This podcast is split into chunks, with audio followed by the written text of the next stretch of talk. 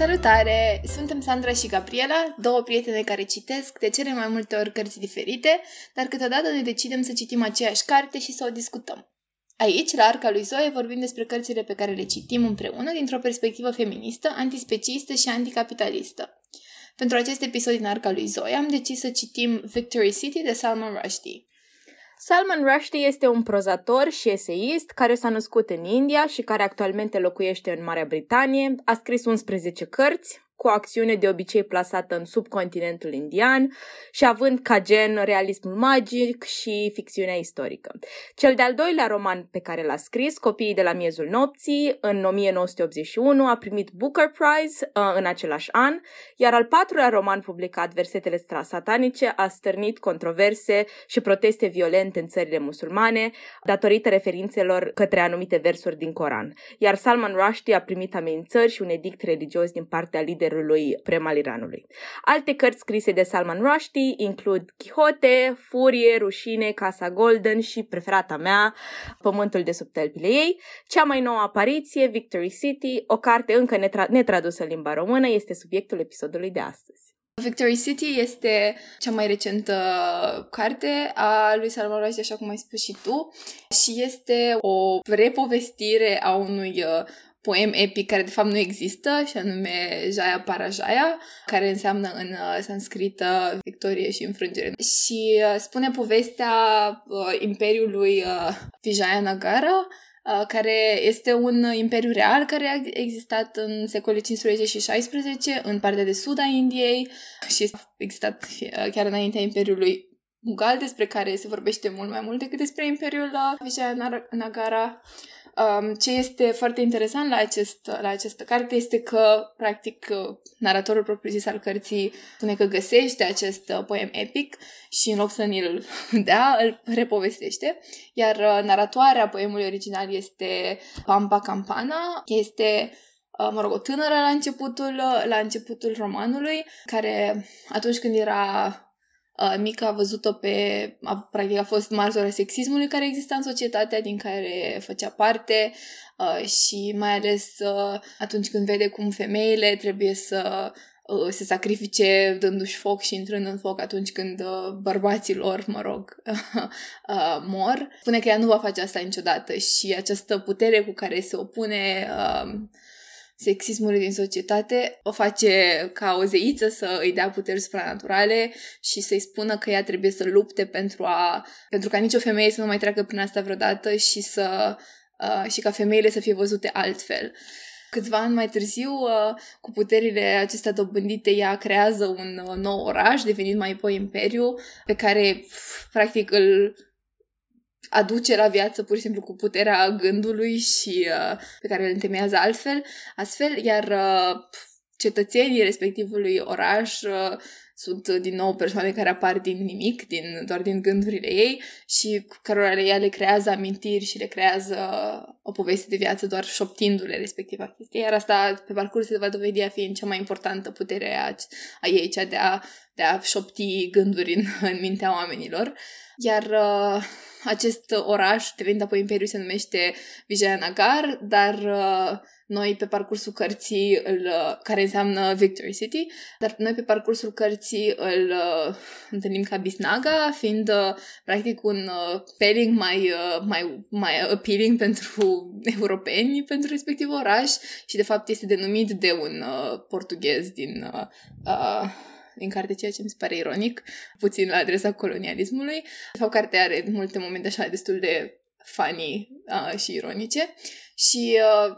după ce creează acest imperiu, practic vedem uh, imperiul, mă rog, orașul devenind un imperiu crescând, uh, există foarte mai multe dinastii care se, se petrec în această carte uh, și devine are această structură destul de complexă, pentru că vorbește despre toată această istorie și despre, practic, rolul pe care îl joacă Pampa Campana de-a lungul timpului, cum uh, de la regina ajunge să fie în exil și apoi ajunge să devină din nou foarte import- importantă. Și um, cred că, într-un fel, încearcă să fie un tale feminist, dar uh, putem să discutăm despre dacă ni se pare chiar este o astfel. Ce părere ai avut despre carte, Sandra? Mie mi-a plăcut foarte mult. Adică mi-a plăcut cartea pentru că nu am mai citit, nu am mai avut așa o doză de realism magic, de destul de mult timp și a venit cumva la momentul potrivit pentru că primesc, primim doza asta de la bun început când, când Pampa Campana um, le dă acestor uh, um, doi uh, frați uh, niște semințe pe care ar trebui să le planteze și din care o să crească acest uh, uh imper- care, um, oraș care mă, ulterior va deveni imperiu și m-a prins de la bun început. Și cumva uh, toată utopia asta feministă pe care Pampa Campana își dorește să o creeze în, în acest loc pe care îl, îl creează, practic, și modul în care le șoptește tuturor uh, oamenilor care locuiesc acolo o istorie, o poveste și cum le șoptește într-un fel personalitățile și așa mai departe. Um, iarăși mi-a plăcut foarte mult și a fost, mi s-a părut foarte interesant să vedem anumite tendințe feministe în secolul 14-15, atunci când uh, povestea bisnagăi începe și uh, um, da, este într-adevăr o întrebare dacă, dacă cartea este sau nu feministă, într-adevăr, doar că mi-a plăcut faptul că practic avem în 300 și puțin de pagini o poveste de aproape 250 de ani, pentru că Pampa Campana uh, trăiește 247 de ani și faptul că ea rămâne mereu tânără, deși fiicele ei, uh, uh, partenerii ei îmbătrânesc și mor la un moment dat um, și toată forța asta ei pe care o are de la începutul cărții până la sfârșit, când cineva chiar uh, o să orbească um, și își dă și la final seama că puterile ei sunt limitate și cumva finalul este într-un fel sau altul previzibil. Mi s-a părut așa o poveste foarte frumos de urmărit și nu foarte greu de urmărit, deși avem de-a face cu foarte multe bă, înfrângeri și uh, victorii ale acestui, uh, ale acestui imperiu, bineînțeles, de-a lungul timpului. Uh, și poate este relativ greu din punct de vedere cronologic să ții evidența tuturor regilor și a oamenilor care practic uh, conduc acest imperiu, pentru că nu Pampa Campana o să fie cea care care se menține de-a lungul timpului în aceeași poziție. Uh, și poate chestia asta cumva m-a pierdut la anumite momente pentru că nu e neapărat foarte interesant, dar cumva completează toată povestea. Mi-a plăcut, mi-a plăcut chiar, chiar foarte mult, mai ales că e un gen cu care eu nu sunt neapărat obișnuită, pentru că mi se pare că e o doză destul de semnificativă de istorie, dar combinată cu realismul magic, așa cum am zis la început, mi se pare că este o rețetă de succes. Aș spune ție cum ți s-a părut. Da, și mie mi-a plăcut. Mie, adică Salman Rushdie este un uh, scriitor care a fost foarte important pentru mine mai de mult. A fost unul dintre scriitorii mei preferați. Acum nu știu exact unde îl plasez pentru că am mai citit la fel de mult. Copiii mei de noapte rămâne o carte minunată și uh, într-un fel uh, simt am așteptări foarte mari atunci când citesc ceva de la Salman Rushdie și, atunci, și simt că nu a ajuns uh, la nivelul ăla această carte, uh, dar de, de altfel nimic din ce am mai citit de la el recent nu m-a făcut să mă mai simt cum, uh, cum simțeam celelalte cărți, poate pentru că sunt eu în alt moment al vieții uh, și am o privire mai critică decât aveam atunci, uh, poate chiar nu sunt la fel de bune, nu știu. Și atunci uh, mi-a plăcut, dar uh, într-un fel am rămas așa că uh, I would have wanted more. Uh, dar cred că cred că este o carte care, cum zici și tu, e foarte nice de urmărit și de văzut ce se întâmplă. Și mie uh, mi s-a părut mai, inter- mai interesant așa la nivelul ăsta meta uh, să văd cum a încercat să, într-un fel, uh, împletească chestii despre care, care se știu despre, despre Imperiu um, Vijayanagara din, mă rog, din real history um, și anume că era un, uh, um, un loc în care era mai multă libertate sexuală, în care exista un, o doză mai mare de egalitate între femei și bărbați, bineînțeles, nu 100% tot, uh, dar că existau alte, alte norme sociale decât ne-am așteptat de la, de la respectivul, respectiva perioadă și practic împletește ceea ce știm cu niște, uh, să zicem, niște valori puțin mai moderne, deși nu zice neapărat super uh, radicale sau ceva, adică niște lucruri destul de bun simț legate de faptul că și femeile ar, put- ar trebui să poată să conducă un imperiu. Personal nu cred că ar trebui să existe un imperiu, știi? Adică există un nivel acolo de ok, și femeile pot să facă chestia asta, dar nu chestionează alte lucruri la alte nivele. Și atunci uh, este, este un exercițiu așa destul de limitat în, uh, în progresism, dar este, este interesant de urmărit și uh, cred că mi-a, mi-a plăcut să o citesc. Mi-am notat destul de multe puncte interesante din carte, ceea ce într-un fel, mi se pare că în sine tot plotul este foarte puțin relevant per se, adică uh, tocmai pentru că este atât de mult ok să se schimbă acești regi, fiecare are o altă personalitate și uh, într-un fel uh, istoria Imperiului urmează, se modelează pe personalitatea conducătorului și felul în care este el și dacă reușește să țină Imperiul sau uh, acesta decade în perioada aia uh, și e tot așa un ciclu sau o serie de cicluri și mi se pare toată chestia asta care se întâmplă pe fundal cu Imperiul este foarte puțin relevantă pentru că noi, uh, într-un fel, ne, ne focusăm foarte, ne focalizăm în această carte foarte mult pe Pampa Campana. Uh, și atunci uh, partea asta istorică e foarte mult în fundal și mi se pare că uh, ideile pe care încearcă să le configureze prin uh, personajul Pampa Campana și uh, uh, viziunea ei despre lume și cum și-ar dori să fie lumea sunt lucruri care mi s-au părut mie cel mai interesante. Poate că pentru cineva toată istoria asta și toate uh, domniile, whatever, uh, cum se spune, îmi lipsește vocabularul legat de imperii, toate astea, poate pentru cineva sunt interesante, dar pentru mine au fost mult mai interesante partea legată de Pampa Campana, care cred că este și, adică mai emphasize în carte, adică nu cred că doar am, am ales eu doar o anumită parte care să-mi placă. Um, de asta probabil că o să vorbesc foarte mult despre ea și despre interacțiunile ei cu alte personaje, etc. și mai puțin despre în sine istoria asta, care siguranță este una care merită știută și uh, mă bucur că, cum ziceam mai, mai devreme, ziceam ție, Salman Rushdie prin această carte aduce la viață sau într-un la, la lumină o parte a istoriei indiene care nu este la fel de cunoscută ca alte părți și asta mi se pare important, dar în general eu nu sunt history buff și nu, deși îmi place să știu chestii, nu, nu mă ating atât de mult. și atunci, da. Uh, dar este o carte pe care o recomand persoanelor care uh, sunt pasionate oarecum de istorie și uh, ar vrea să citească ceva ficțiune uh, sau să înceapă să citească ficțiune și nu știu de unde, cred că cărți, cartea asta e mai potrivită decât alte, cărți, alte cărți ale lui Salman Rushdie care sunt foarte heavy. Adică copiii mei noapte e o carte destul de greu de citit dacă cineva nu e uh, into it. Da, și mie mi s-a părut foarte tare faptul că a reușit să comprime în jumate probabil de cât de lungă este Copiii de la miez de noapte sau chiar Pământul de sub tălpile ei pe care eu am citit-o. Uh, în, uh, adică atât de mult, o, o perioadă atât de lungă în uh, pagini atât de puține. Mie cartea mi se pare foarte bine scrisă, adică n-aș avea ce să-i reproșez neapărat în,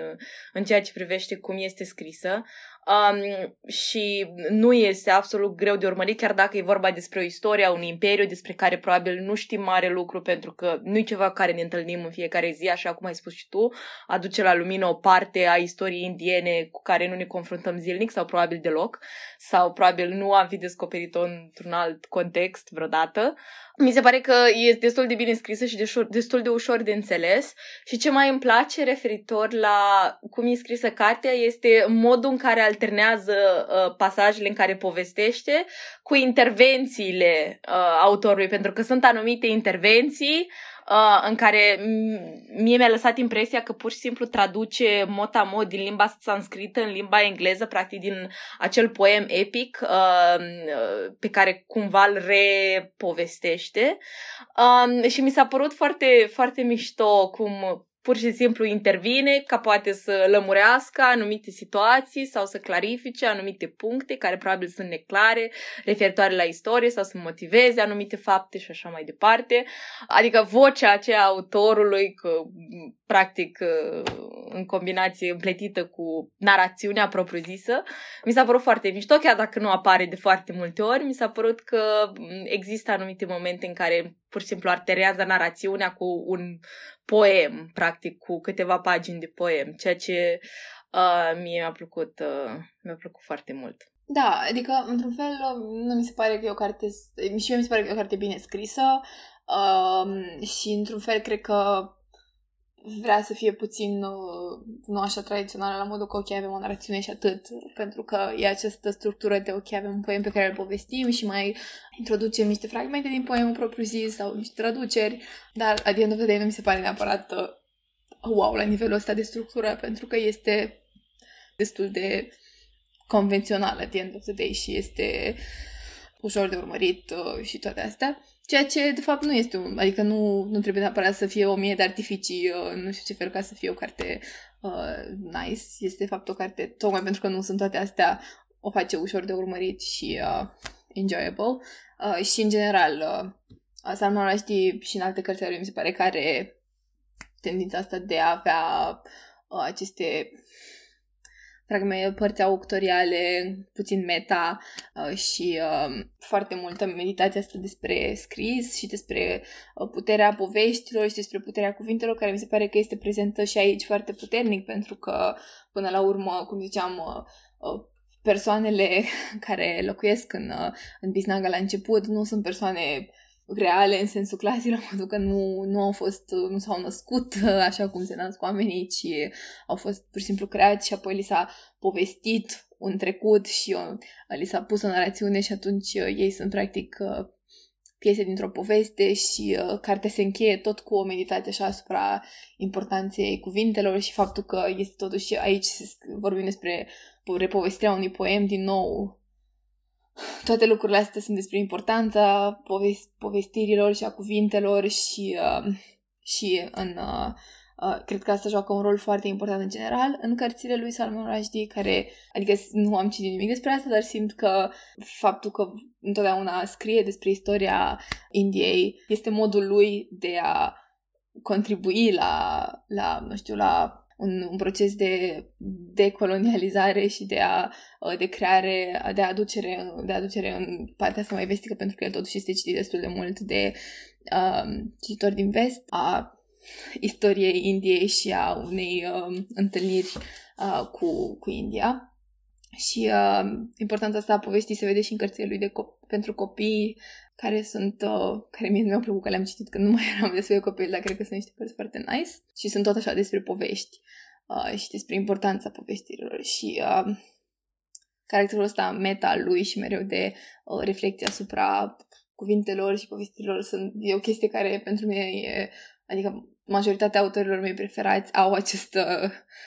dorință de a scrie despre lucrurile astea uh, și uh, îmi place foarte mult când o văd și de asta parte de plot nu a fost uh, neapărat genul meu în această carte, pentru că, cum ziceam, a fost așa foarte mult uh, Game of Thrones-like, dar uh, faptul că pot să, pot să iei anumite mesaje din carte m-a, mi-a plăcut. Uh, și uh, Salman Rushdie știe să facă asta. Că, legat de scris, nici eu nu am ce să-i reproșez. Dar avem să-i reproșăm uh, lucruri care nu sunt la nivel textual. Uh, da, adică, cum ziceam, uh, încercarea asta lui de a face niște chestii feministe totuși uh, cade în niște clișee destul de vechi, niște stereotipuri. Um, sunt și anumite alte lucruri pe care vreau să le uh, discutăm, dar uh, cred că putea să fie mult mai rău. Pentru că până acum, uh, din tot ce am citit eu, nu mi s-a părut niciodată că are o poziție de asta mai feministă și asta mi se pare prima carte în care încearcă chestia asta în mod uh, activ și mi se pare că a ieșit mai bine decât uh, alte cărți de la oameni care se declară foarte de stânga și care în continuare obiectifică femeile în ultimul hal în cărțile lor. Deci uh, nu o să-l laud, că se putea mult mai bine, dar nici nu o să zic că... Adică nu mi se pare că sunt niște lucruri absolut sexiste aici. Sunt niște chestii uh, problematice, dar uh, minore. Și, mă rog, poate că doar am niște standarde foarte joase acum după, după ce alte chestii am mai citit, dar uh, uh, cred că e rezonabil ce a făcut. Eu mă gândeam că totuși a abordat, uh, nu știu așa, o temă mai, mai woke, mai feministă în stilul lui, pentru că nu știu, dacă avem în vedere cărțile pe care le-a scris înainte, care, după cum ai spus și tu uh,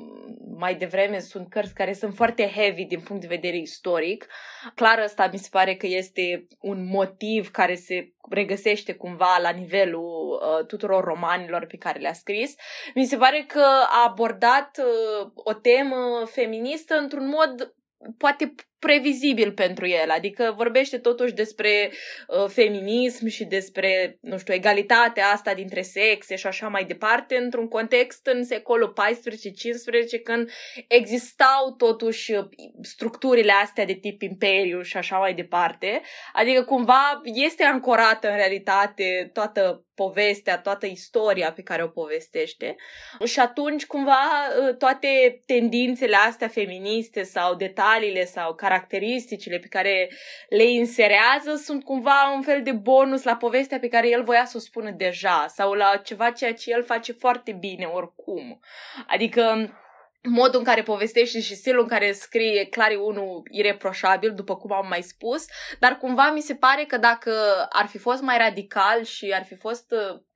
um, nu știu, poate ar fi um, făcut mai mult decât atât, adică n-ar fi povestit, uh, n-ar fi fost această utopie feministă în contextul unui imperiu și um, ar fi fost altceva, poate că unul nu ar fi fost pe stilul lui și doi, poate nu știu neapărat cât de credibil ar fi fost, adică se pare totuși uh, o chestiune relativ plauzibilă, cea pe care o povestește. Și mi se pare că a păstrat totuși anumite elemente comune cu cărțile pe care le-a scris înainte. Uh, și anume anumite elemente care au făcut anumite cărți pe care le-a scris înainte foarte reușite. Și atunci cumva mi se pare că el are o rețetă deja bine definită, predeterminată, care doar i-a inserat niște detalii ca să, nu știu, abordeze o nouă tematică cu această carte. Uh, deci cumva, așa cum ai spus și tu, nu există, adică poate e ceva incomplet, poate că abordează o temă feministă, dar nu știu, nu merge mai departe să vorbească despre veganism, despre, nu știu, um, queerness, um, anticapitalism și așa mai departe, că totuși, nu, vorbim despre structura asta predefinită, dar în același timp mi se pare că e ceva ce îl definește, adică nu, nu cred că ar fi putut face mai mult, după părerea mea. Mă rog, n-aș merge atât de departe că să spun că nu vorbește despre veganism și queerness, o să ajungem și la asta. Pentru că, de fapt, vorbește despre niște chestii acolo. Dar, uh, da, sunt... Uh, înțeleg ce spui la modul că, da, ok, nu... Adică totuși toate chestiile se întâmplă în contextul unui imperiu și el povestește despre acest imperiu uh, și are doar acest detaliu că, uite, de fapt, acest imperiu a fost uh, a creat din nimic de către o, de către o femeie. Uh, și de acolo începe partea feministă. Deci, uh, într-un nu, nu asta era problema cu feminismul lui. Am alte probleme cu feminismul lui. Uh, legat de ce ziceam eu doar că perspectiva lui este limitată de faptul că se limitează la uh, feminism, dar de fapt el critică și critică oarecum colonialismul și imperialismul uh, din vest, mai ales uh, prin uh, prezența acestor personaje uh, din, din, uh, de portughez și italian. Eu sunt doi portughezi și un italian care vin în, în Biznaga. De fapt, aceste persoane au existat pentru că o sursă de informație despre respectivul imperiu sunt scrierile acestor trei oameni care erau călători uh, și au avut uh, au scris din jurnalul de călătorie, au menționat despre Biznaga, deci ei au existat, dar uh, ei sunt uh, practic uh, incluși ca niște personaje în carte și ajung să fie toți uh, partenerii Pampăi uh, uh, Campana. Și, într-un fel, apare acolo critica colonialismului când uh, și, a, și poate puțin ironică um, când uh, îmi amintesc că la, când apare al doilea portughez după, nu știu câți, 80 de ani, de la primul uh, și Papa în Capana crede că este același și apoi spune, a, dar chiar arătați la fel, ceea ce e ironic, pentru că asta este ceea ce se spune vezi despre persoanele din Asia. Adică există niște mici critici acolo, doar că el uh, mi se pare că critică niște lucruri din vest, uh, dar nu critică în sine structura unui imperiu, adică cum uh, poate să aibă aceste instanțe autoriale în care practic spune ceva din perspectiva lui uh, de autor, uh, de, mă rog, de narator, uh, dacă chiar voia să critique ideea de imperiu, putea să o facă fără să iasă din a povesti despre acest imperiu. Dar, de fapt, asta nu e cea mai mare problemă, pentru că nu mă așteptam să vină Salman Rushdie aici cu un, un, o idee super radicală, deși, da, la un moment, la un moment dat în carte există conceptul ăsta de arașcata, chiar mi-am notat care înseamnă să existe, să existi fără un rege, adică apar aceste idei, nu sunt uh, dezvoltate în niciun fel și nu sunt neapărat adoptate sau uh, uh, puse critic în fața nimic, dar uh, nu, nu, e, nu sunt complet absente. Dar problema mea cea mai mare cu perspectiva lui feministă nu e că nu se leagă de alte chestii stânga. Feminismul în sine în această carte nu stă în picioare și mai ales și nu cred că e legat de faptul că trebuie să se petreacă nu știu secol, ci este legat despre anumite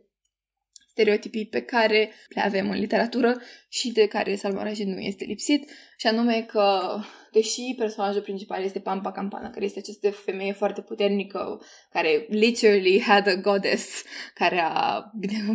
făcut-o să aibă puteri supranaturale, deși toate chestia asta, ea este prezentată ca această femeie foarte, foarte frumoasă, care nu poate să, care nu poate să reziste nimeni. Adică, oricât de puternică ar fi, puterea ei inițială, cea mai mare, este cât de frumoasă este și cum uh, uh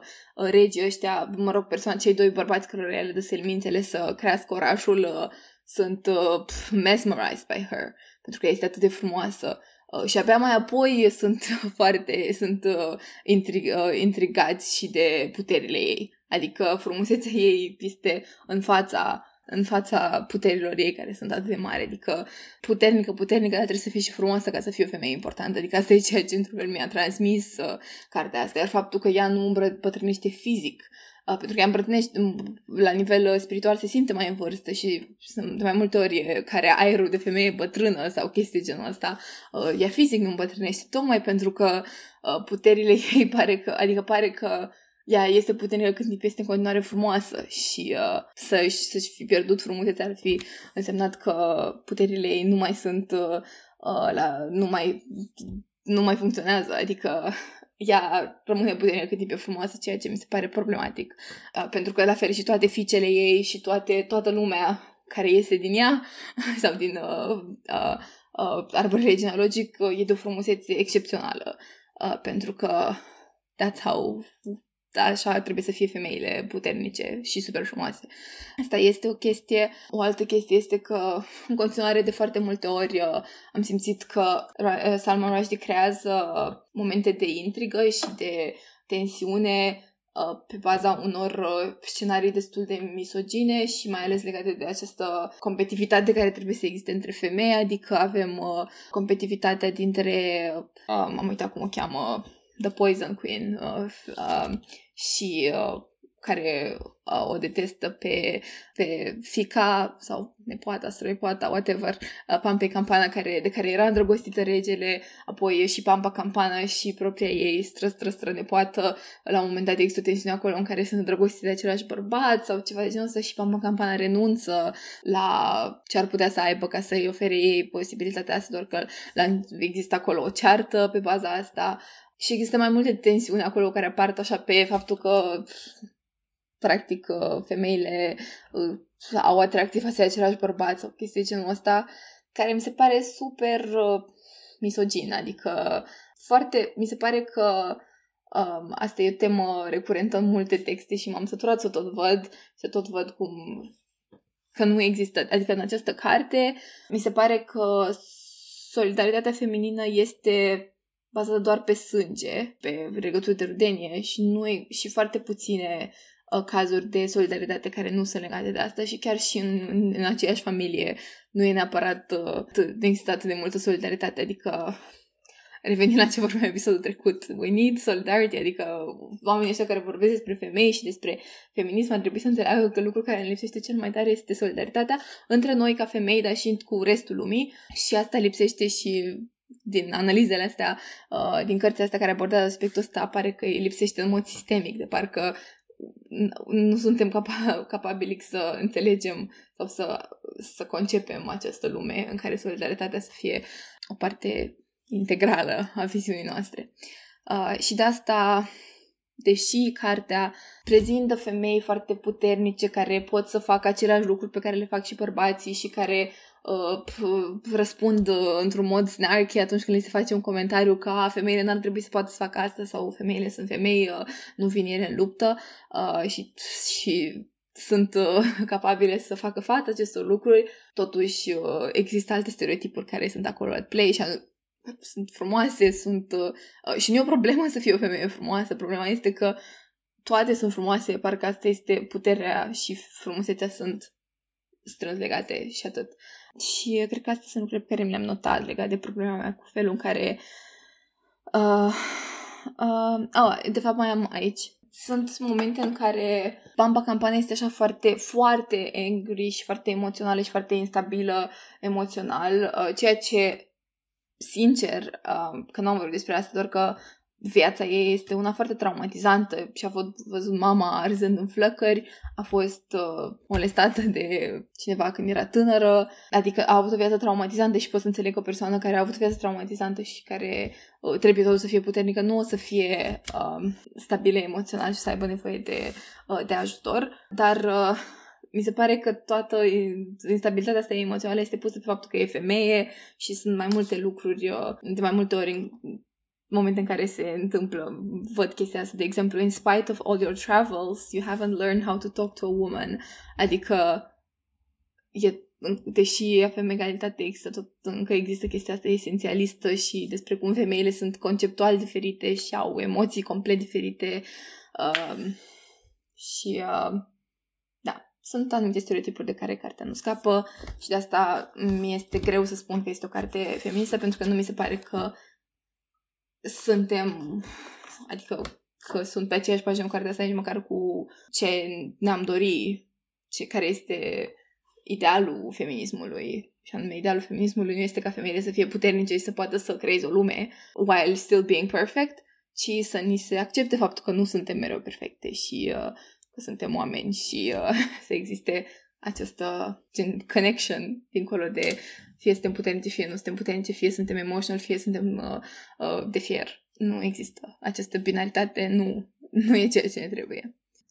Sunt anumite lucruri cu care sunt de acord din cele pe care le-ai spus și pe care le-am observat și eu. Sunt anumite lucruri pe care nu le-am interpretat neapărat așa. Și o să încep uh, cu frumusețea Pampei Campana, de care ai spus că apare încă de la bun început și practic este lucru care le atrage atenția și celor doi frați care o să planteze acele semințe pe care le primesc de la Pampa Campana. Mie nu mi se pare neapărat, sau cel puțin nu mi-a dat de înțeles de-a lungul cărții că această frumusețe a Pampei Campana îi dă puterea pe care o are, pentru că până la urmă um, are această goddess care practic îi dă mm, toate, nu știu, puterile supranaturale pe care le are să creeze acest imperiu, să um, dea, dea naștere unor oameni uh, uh, care să um, locuiască acolo și așa mai departe. Uh, mi se pare din, chiar invers, mi se pare că puterea pe care o are îi dă frumusețea, pentru că Chiar dacă, uite, eu nu am fost neapărat atentă la chestia asta la început, dar mi s-a părut că de-a lungul cărții, când ea rămâne tânără, în ciuda faptului că, nu știu, oamenii îmbătrânesc, că uh, fiicele ei îmbătrânesc și cumva par mai bătrâne decât ea, deși au vârst, nu au vârsta pe care o are ea, um, sau bărbații din viața ei care de asemenea îmbătrânesc și mor uh, uh, și practic ea cumva își păstrează această longevitate și prosperitate și așa mai departe de-a lungul vieții, mi se pare că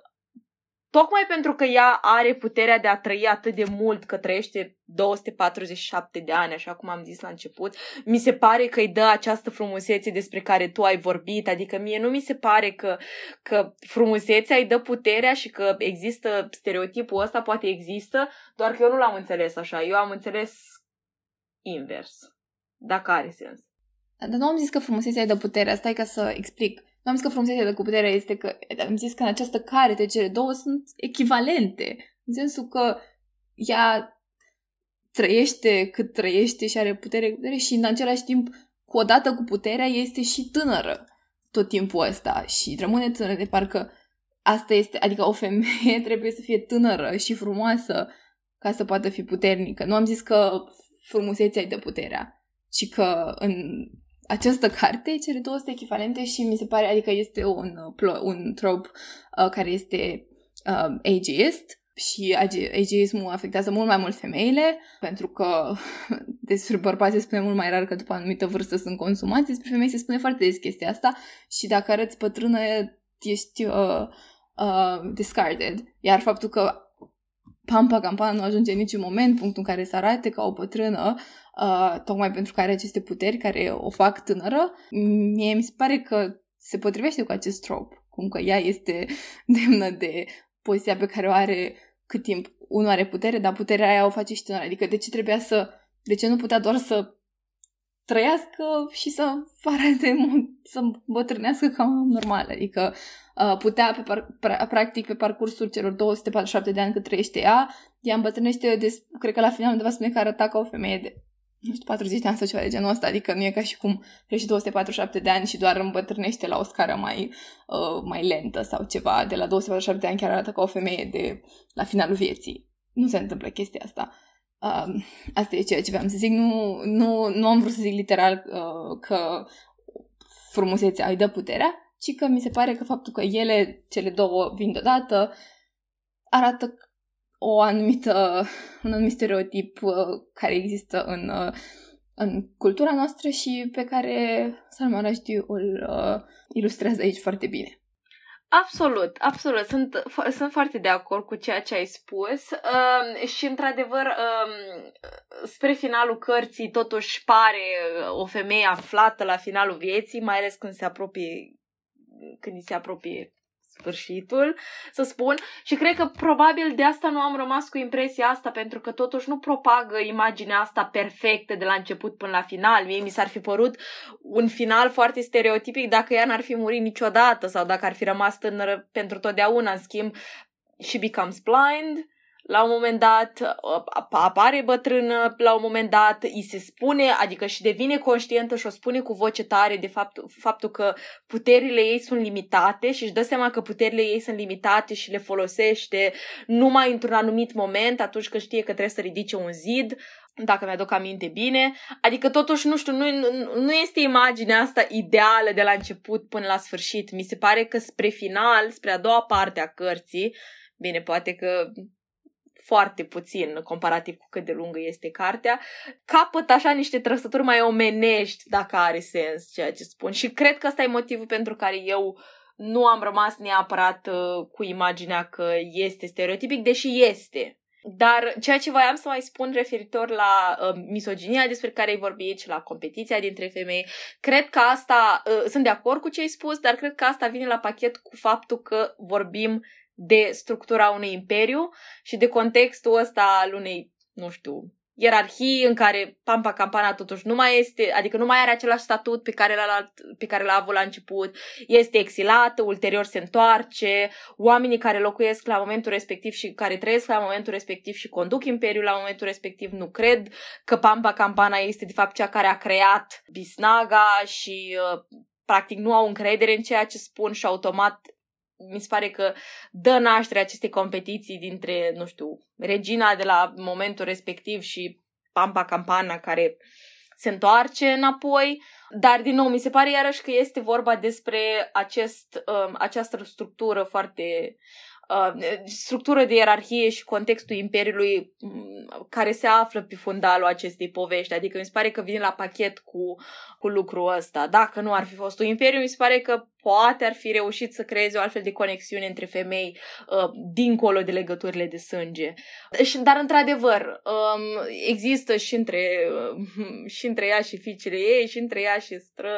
strănepoata ei, există uh, lucrurile despre care ai vorbit și care sunt adevărate. Doar că, nu știu, nu știu de ce pun pe seama acestui fundal uh, uh, absolut tot. Nu ca am încredere că Salman Rushdie, dacă nu ar fi avut acest, uh,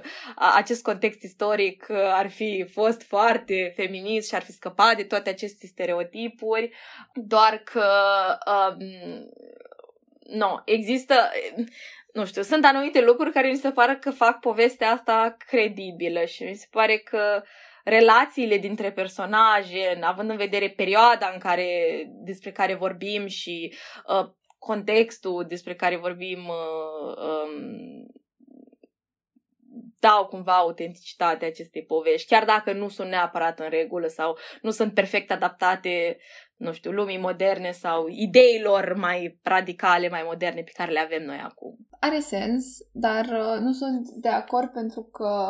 ce spui tu este că, ok, suntem într-o anumită perioadă și era într-un anumit fel, dar uh, și recomand tuturor să citească The Dawn of Everything de David Graeber, pentru că de fapt, în istorie, chiar dacă noi știm despre anumite chestii din istorie. De fapt, nu toate societățile anterioare no- societății noastre au funcționat pe baza asta ierarhice și imperiale și chestii. Există foarte multe exemple de societăți care au funcționat diferit și atunci nu e ca și cum într-un anumit moment din timp nu te poți aștepta la mai mult. Și ce aș vrea să menționez aici este că totuși asta este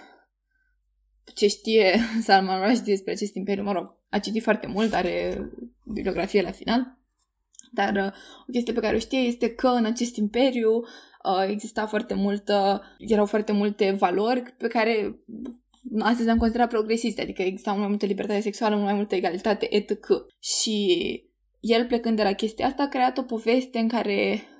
asta să aibă sens și care este sensul pe care l-a dat este că a inventat această, acest personaj care nu există în istorie, Pampa Campana și uh, toată,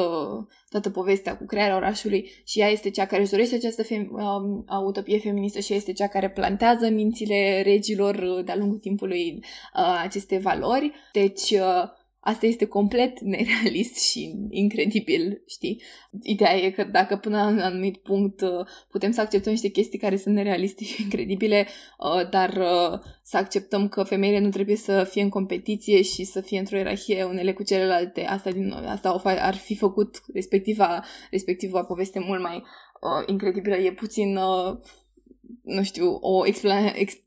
explanație, ex- o explicație ad hoc a de ce nu putea să facă Salman acesta, că putea dacă, uh, dacă voia și nu cred că ar fi fost, ar fi făcut povestea mai greu de crezut. Unu și doi, nu, nu, e, nea, nu e neapărat că un anumit uh, imperiu, un, un anumit uh, o anumită structură din trecut trebuia să aibă niște uh, niște valori uh, care nu sunt compatibile cu uh, libertatea și egalitatea și etc. Mai ales că în cazul ăsta știm că nu era așa, că, era, că, aceste, că erau compatibile. Uh, bineînțeles, totuși în structura unui imperiu, adică înțeleg că era structura unui imperiu și că erau anumite ierarhii, dar uh, nu e chiar uh, toată explicația asta cu suntem totuși în secolul XV, suntem totuși în secolul XVI, practic ignoră foarte, foarte multe societăți care au existat mult înaintea noastră și care au fost, erau poate mult mai uh, puțin uh, încreditoare decât a noastră din prezent, atunci uh, în niciun moment din timp nu este imposibil să fie existat altceva diferit. Da, dar asta nu sunt neapărat de acord, adică în general nu sunt super de acord cu asta, cu suntem totuși în nu știu ce perioadă, chiar și când vorbim despre ultimii noștri sute de ani, uh, dar în momentul în care vorbești despre o societate de acum nu știu câte sute de ani, care este complet ruptă de societatea noastră, deci nu putem să presupunem că a existat un, o evoluție liniară sau ceva de genul ăsta, să spui că suntem totuși în nu știu ce perioadă, nu înseamnă nimic. Pentru că, în general, societățile se nasc într-un anumit punct, cresc și apoi în câteva sute de ani uh, se întâmplă un event, event foarte mare și ceva se schimbă, um, o revoluție, whatever, și atunci nu există o legătură cronologică între cum arată o societate și unde ne aflăm în timp. Ok, am vorbit foarte mult, dar gen, înțeleg că asta este, e o narațiune pe care o avem în general și pe care o învățăm că acum nu știu câte mii de ani uh, exista preistoria și oamenii erau primitivi și nu aveau niciun fel de concepte despre chestii de valoare și noi acum suntem în cel mai înalt punct de progres dar nu, nu a fost o evoluție lineară, nu, oamenii nu erau atât de primitivi, noi nu suntem atât de avansați, trebuie să fim puțin mai humble. O să mai spun ultima chestie legată de feminism. O să citesc doar. Um, you know how it is. A strong man is admired as a leader, but a strong woman is re- reviled as a shrew. By this union we will show all the women of the empire that a time has returned in which female strength will be treated with respect. Adică asta e o chestie, un take foarte decent legat de femei și bărbați. Uh, deci, de să zic că este, I feel like are o intenție bună, uh, dar uh, nu a chestionat și deconstruit sexismul suficient cât să pot să stand by this book și să fiu, băi, this is done correctly. Și pentru că totuși uh, uh, ceva despre care ne place să vorbim, sau mie îmi place să vorbesc, este veganismul și queerness-ul. În uh, această carte, la început, uh, Pampa devine vegetariană pentru că arderea mamei ei uh, îi provoacă o o repulsie la mirosul de carne și mirosul de carne arsă și asta. Și atunci ea refuză să consume uh, carne și, uh, mă rog, carne nu se spune despre alte alimente de origine animală. Și uh, când am citit prima dată chestia asta la început, mi s-a părut, wow, uite ce nice, există, adică eram, wow, Raj, Salman Rushdie, ce ai făcut? Asta era pagina 6, nu ajunsese, eram, eram foarte uimită de avansul pe care l-a făcut Salman Rushdie, pentru că el are, cred că și un interviu în care comentează ceva despre vegan, adică nu e vegan sau uh, pro-veganism măcar. Eram, wow, ia uite, ce uh, și cum creează, mi s-a părut pentru mine era această legătură între veganism și feminism și cum există solidaritatea asta pe care ea o simte în momentul în care femeile sunt tratate așa că nici animalele nu sunt tratate cum trebuie și că uh, și creează o această conexiune. Long story short, uh, nu e nimic de, ca asta, uh, de genul ăsta, undeva la pagina 125 renunță la vegetarianism pentru că simte că a trecut peste respectiva traumă. Ceea ce m-a întristat foarte tare pentru că asta a însemnat că tot vegetarianism, vegetarianismul ei era așa o, un personal choice foarte, foarte tare legat de um, situația ei și de felul în care se simțea și că nu, um, nu era o convingere sau uh, uh, o înțelegere sistemică a unei situații și de fapt uh, nu se vorbește prea mult despre uh, animale Singurul moment în care vorbește despre animale într-un mod care m-a uimit uh, este undeva după jumătatea cărții, când uh, nu mai știu ce rudă era cu mama campana, fică sau uh, uh, străne poată sau ceva de genul ăsta, o cheamă pe Pampa să, uh, acolo unde trăia uh, să, să o ajute pentru că The Monkey People um, au pornit un război și uh, s-ar putea să, uh, să-i atace și pe ei. Și mi s-a părut foarte interesant pentru că The Monkey People, adică era pur și simplu un popor de maimuțe și cam asta era, adică nu, nu exista, e, părea că sunt pe picior de egalitate cele două oamenii și maimuțele și uh, că dacă ar fi o, com, dacă ar fi o bătălie între, între cele două popoare, whatever, nu se știe care ar câștiga, nu există o, o ierarhie, o superioritate acolo și uh, mi s-a părut interesant, dar uh, nu cred că a avut Că, cred că asta e interpretarea mea și nu cred că Rushdie a avut de fapt o din nou, înțelegere sistemică a vreunei situații sau un mesaj transmis acolo. Uh, și am simțit asta cu mai multe chestii, uh, că el menționează foarte multe lucruri așa în trecere, într-un mod ironic, în sensul că, ok, știu că chestiile astea există și poate că mi-ar păsa să scriu de ele, poate nu, hai să zic ceva despre asta, cum ar fi faptul că în Biznaga uh, exista uh, queerness-ul era super ok, adică aveam uh, relații între, mă rog, este foarte binar pentru că vorbește despre relații între băr- bărbați și bărbați, femeie și femeie și bărbați și femeie. Dar spune că erau uh, acceptate și perfect ok și că oamenii din Bisnaga de, de fapt uh, nu înțelegeau de ce nu ar fi atunci când există niște grupări care vor să le interzică. Um, dar, din nou, e tot așa în scurt, uh, despre ce mai vorbește tot așa pe scurt, cum ziceam atunci când vorbește despre uh, o, o lume fără regi. La un moment dat, uh, uh, Pampa spune că now I'm a revolutionary, I'm not a queen anymore uh, și mi se părea din nou că vrea să spună ceva despre puterea unei revoluții sau ceva, dar sunt așa niște idei aruncate care pot să ducă la niște gânduri, dar pe care el nu le dezvoltă. Nu știu dacă tu le-ai observat și dacă te-au deranjat așa cum m-au deranjat pe mine, dar uh, eu mi le-am notat uh, sperând că o să am mai multe lucruri de spus despre ele, doar că apoi ele n-au mai fost dezvoltate în carte.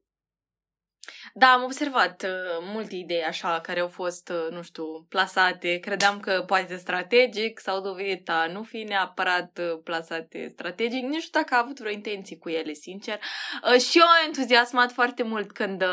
um, a vorbit despre cel popor de maimuțe. Uh, și mi se părea așa o armonie totală cu între, nu știu, animalele umane și animalele non-umane, dar, din nou, n-a vorbit absolut deloc despre lucrul ăsta, deci nu știm exact ce și la ce s-a gândit sau așa. Nu, uh, chestia cu vegetarianismul și eu am observat-o și mi s-a părut, uh, wow, eu nu știu exact ce poziție are Salman Rushdie față de veganism, nu am urmărit niciunul dintre interviurile despre care tu ai spus sau um,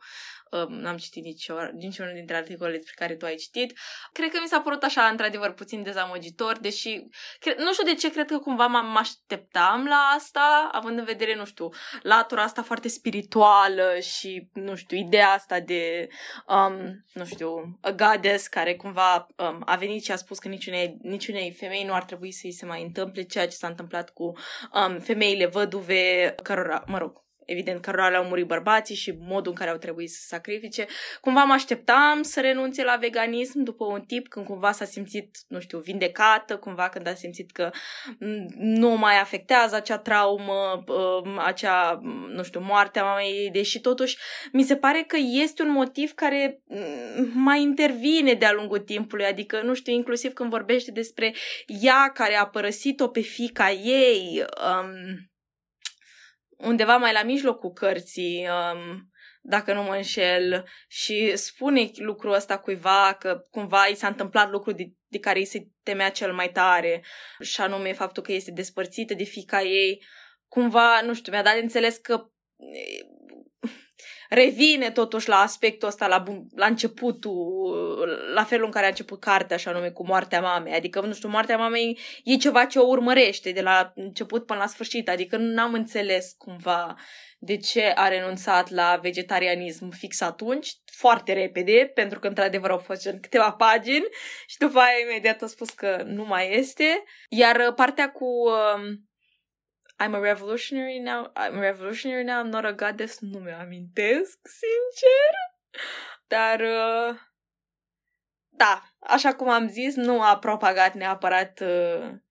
uh, niște idei foarte radicale, ci mai degrabă mi se pare că le-a, le-a, le-a plantat așa într-un fel și din nou a lăsat impresia că ar vrea să spună ceva mai mult, dar totuși, nu știu, mi s-a părut foarte indecis dacă, adică Poate s-a gândit că o să le dezvolte mai târziu sau că o să le exploreze mai târziu și n-a făcut-o sau poate nu s-a gândit absolut deloc. A fost așa, au fost așa niște momente foarte promițătoare care s-au dovedit a fi uh, nereușite. Da, uh, cred că începutul a fost așa, cel puțin pentru mine, uh, am fost foarte entuziasmată de el și ulterior cumva mi-a scăzut interesul. Da, într-un fel am simțit că această, că dorința asta de a fi woke nu a fost, adică sunt curioasă de fapt de unde vine, de unde a venit dorința acestei cărți și uh, dacă intenția asta a fost a lui, dacă a fost o decizie editorială, hai să scriem o carte mai woke uh, și uite, astea sunt niște chestii despre care se vorbește în lumea asta woke, haide să le menționăm, uh, să vorbim și despre queerness, și despre veganism și despre alte lucruri. Adică sunt foarte curioasă cum a ajuns cartea asta să fie despre lucrurile astea și să menționeze lucrurile astea. Um, poate că, nu știu, o subestimăm și a fost de, de intenția lui, um, dar eu nu l-am perceput niciodată pe Raști ca fiind așa. Uh, motiv pentru care m-am ziceam că îmi plăcea de el foarte mult, mai de mult și m-am îndepărtat oarecum de el pentru că mm, nu a mai rezonat la fel de mult cu mine. Nu știu dacă mai avem, adică eu nu mai am neapărat ceva important de spus.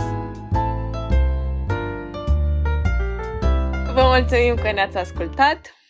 Pe noi ne găsiți pe Facebook, pe Arca lui Zoe, pe Instagram, podcast.arca lui Zoe. Ne puteți scrie mesaje sau impresii, sugestii de lectură pe adresa noastră de mail podcast.arcaluizoia.gmail.com Până la următorul episod, vă dorim să aveți lecturi minunate și pe curând! Pa, pa! Pa!